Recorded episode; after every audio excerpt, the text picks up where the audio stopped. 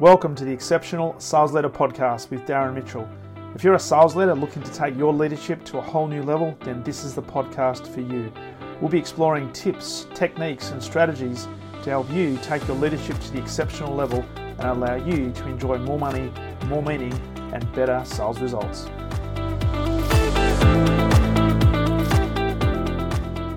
G'day and welcome back to the Exceptional Sales Leader Podcast. Darren Mitchell here on a beautiful Wednesday, Wednesday the 28th of April. Another hump day in the work week, and I've got to say, here in the Macedon Ranges, there's a bit of fog this morning, but right now it is absolutely spectacular. Not a breath of wind, the colours of the trees are phenomenal, and the sunshine is bright, not a cloud in the sky. It's just unbelievable. A great day to be alive and a great day to be talking to you on the next episode of the Exceptional Sales Leader podcast. Now, in today's episode, uh, I wanted to delve a little bit deeper into a topic that I covered uh, a couple of Fridays ago, I think a week and a bit ago, where we talked about uh, what do you stand for? As a leader, what do you actually stand for? And uh, I talked about values, I talked about beliefs, talked about standards. I wanted to talk a little bit today about that standards because what's really interesting is many many leaders are simply thrust into the role of sales leader because they've come from uh, an individual contributor role, role, which for all intents and purposes they were very successful at. So the leadership team says, right, you've been a fantastic sales executive. We're now going to put you into a sales leadership role, and you can teach your team how you became so successful. So you can just duplicate yourself. Now, some people take that like uh, take to that role like fish takes to water. Often it's completely different. And many leaders, unfortunately, feel as if they are a fish out of water and it's not something they want to continue with. Hence, many of them end up going back to the individual contributor role. And so, one of the things that uh, I've found helps make the transition is getting really, really clear on what the values are. What do you stand for as a leader? Now, I'm not going to repeat all the stuff I talked about a couple of weeks ago because I do want to talk specifically about uh, values and give you some ideas around uh, what a values could be, but also how do we actually elicit those and how do we put those into some sort of an order. But before I do that, I want to just share with you a little bit of an analogy around if you think about an iceberg. Now, if you if you've been in, into the Antarctic, and I've got a few friends that have done that, and they say it's just absolutely spectacular. But in the Antarctic, there's a lot of icebergs, and icebergs, for all intents and purposes, have a very low percentage of their total volume sitting above the water. So you only see a small percentage of the iceberg above the waterline because the bulk of it is beneath the water. And it's a really good analogy when it comes to leadership, and certainly on the topic we're talking about today in terms of values. In that, what you see typically on uh, in a in a leader, in a sales team for that matter, or in fact in anybody, is the stuff that's above the waterline. What you see is behaviors, and ultimately, what you see is outcomes or results.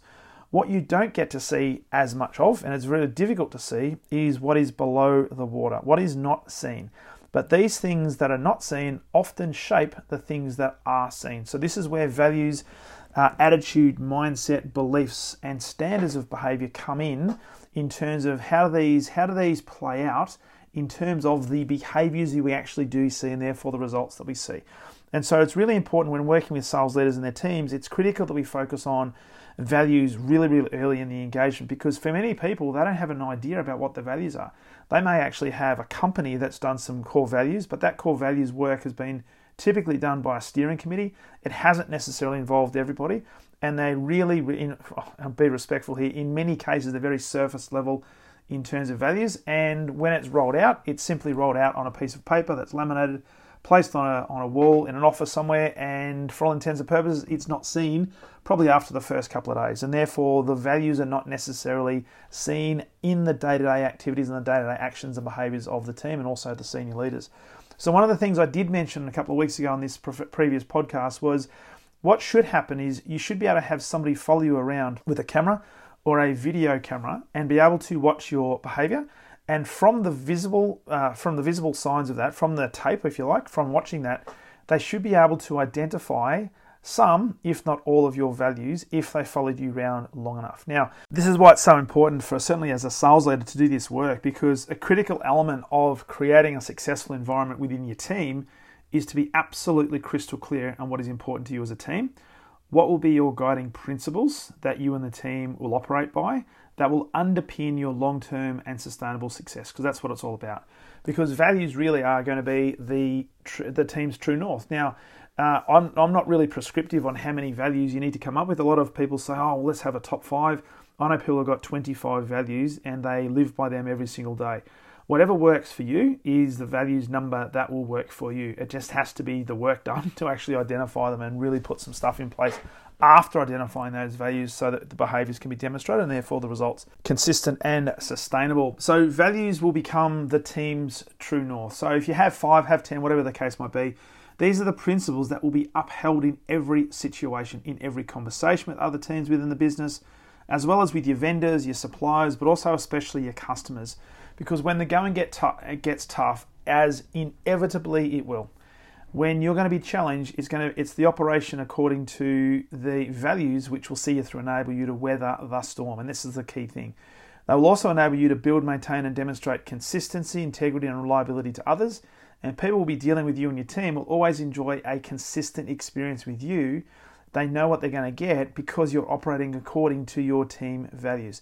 Now, this is why this is why it's so uh, so important to do this. Now, I mentioned team values there because you can do this exercise as a team, which I implore you to do.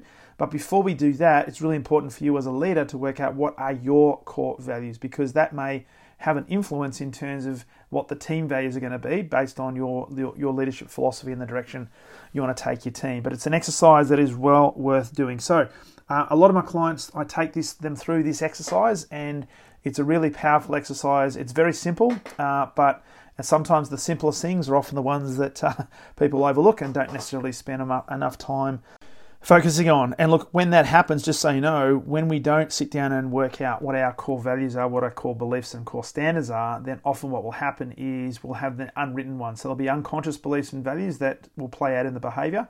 And these, these may be uh, hindering they also might be helping. And sometimes you might get lucky.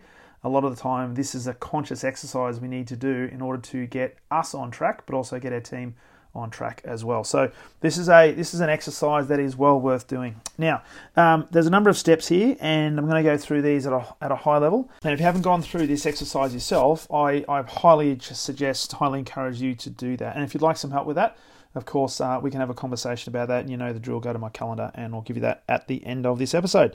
So, step number one. Uh, this is this is probably the most important step. What are your values? Now, I don't necessarily canvass that question in that way to many sales leaders because when people are asked, "Hey, what are you? What are your values?" Many people don't actually know how to answer that because, for all intents and purposes, they haven't really thought about it to that degree. So instead, think about okay, what is important to you? What makes you a leader? As a leader, as a sales leader in this business, in this industry, in this organization, in this team, what do you hold dear to you? What is important to you that will enable you to get the results that you're looking for? And this is really about an exercise around brainstorming and thinking about okay, what are all the things that are really important to me as a sales leader that's going to help me create an environment that underpins success that becomes sustainable and consistent and replicable for my team. Now, there's a number of examples, and there's there's and there's no right values and no wrong values because it's going to be potentially different for many different people. And so, as an example, some some core values you might think about, for example, are going to be integrity, respect, challenging the status quo, empowerment, learning, teaching, excitement, uh, humor, fun, uh, I've had clients talk about family as a as a core value. So these are all the things going to be near and dear to you. So be prescriptive and also spend the time you need to spend in order to get these out on a flip chart, a whiteboard, a piece of paper, iPhone, whatever the case might be.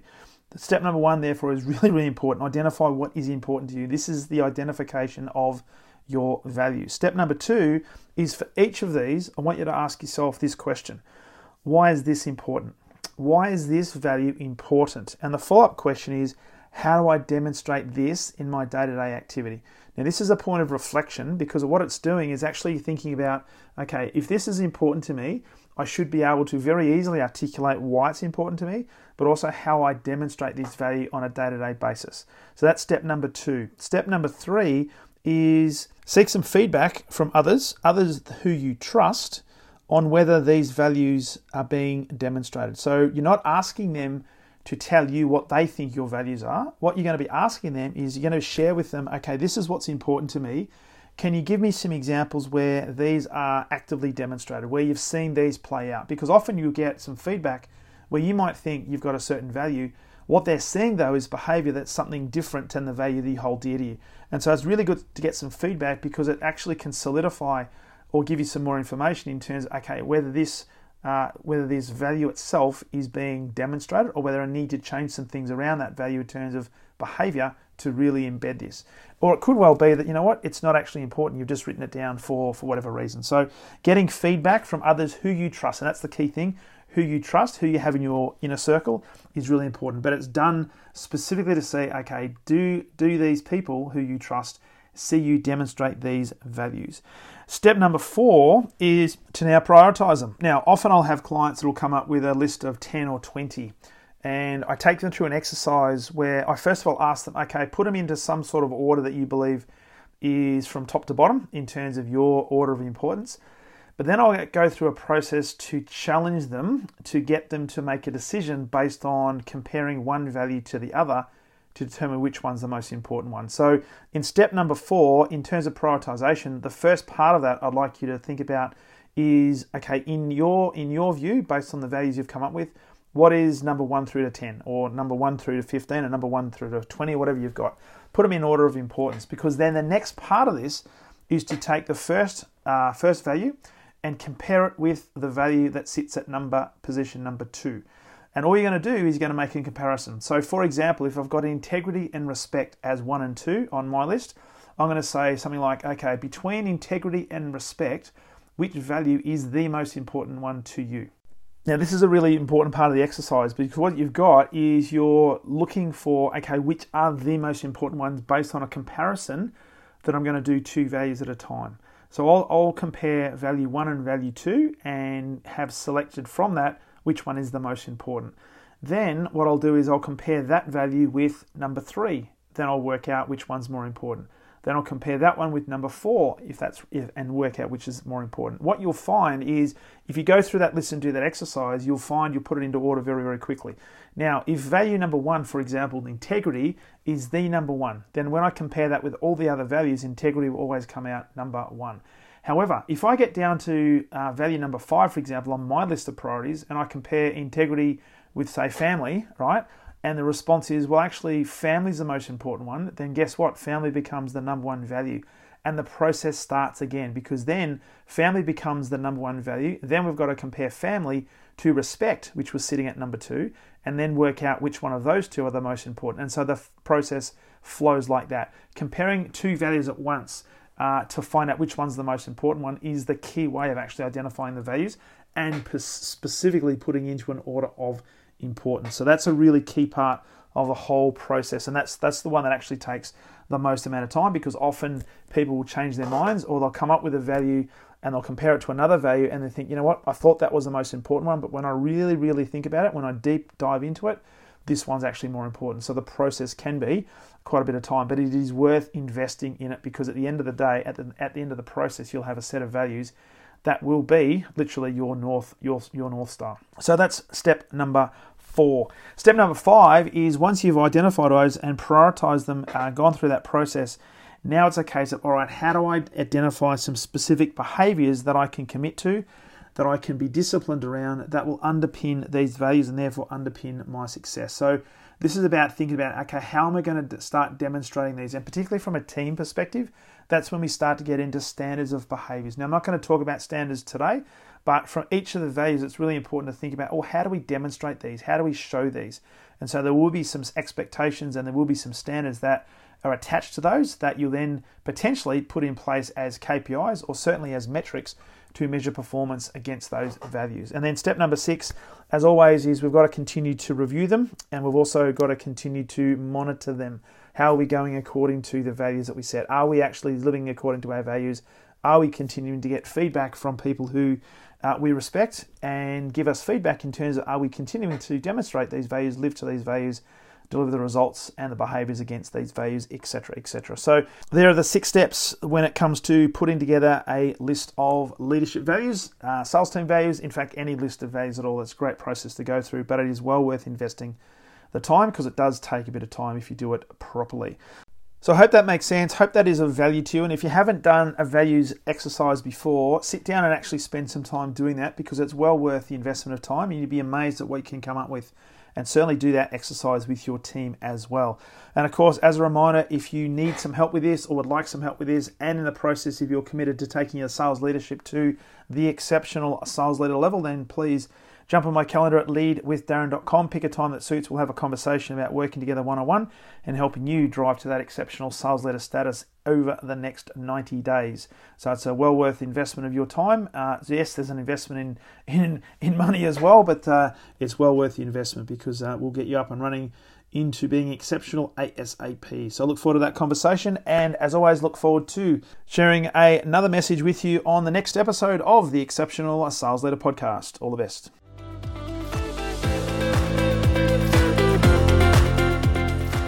Thank you for listening to the Exceptional Sales Leader podcast. I trust the information in this episode has been helpful in your journey towards becoming exceptional. And remember, please take the time to rate the show, subscribe to the show so other people can find it. But also, if I can help you, jump on my calendar, go to leadwithdarren.com, and let's have a conversation about how I can help you along your journey to being exceptional.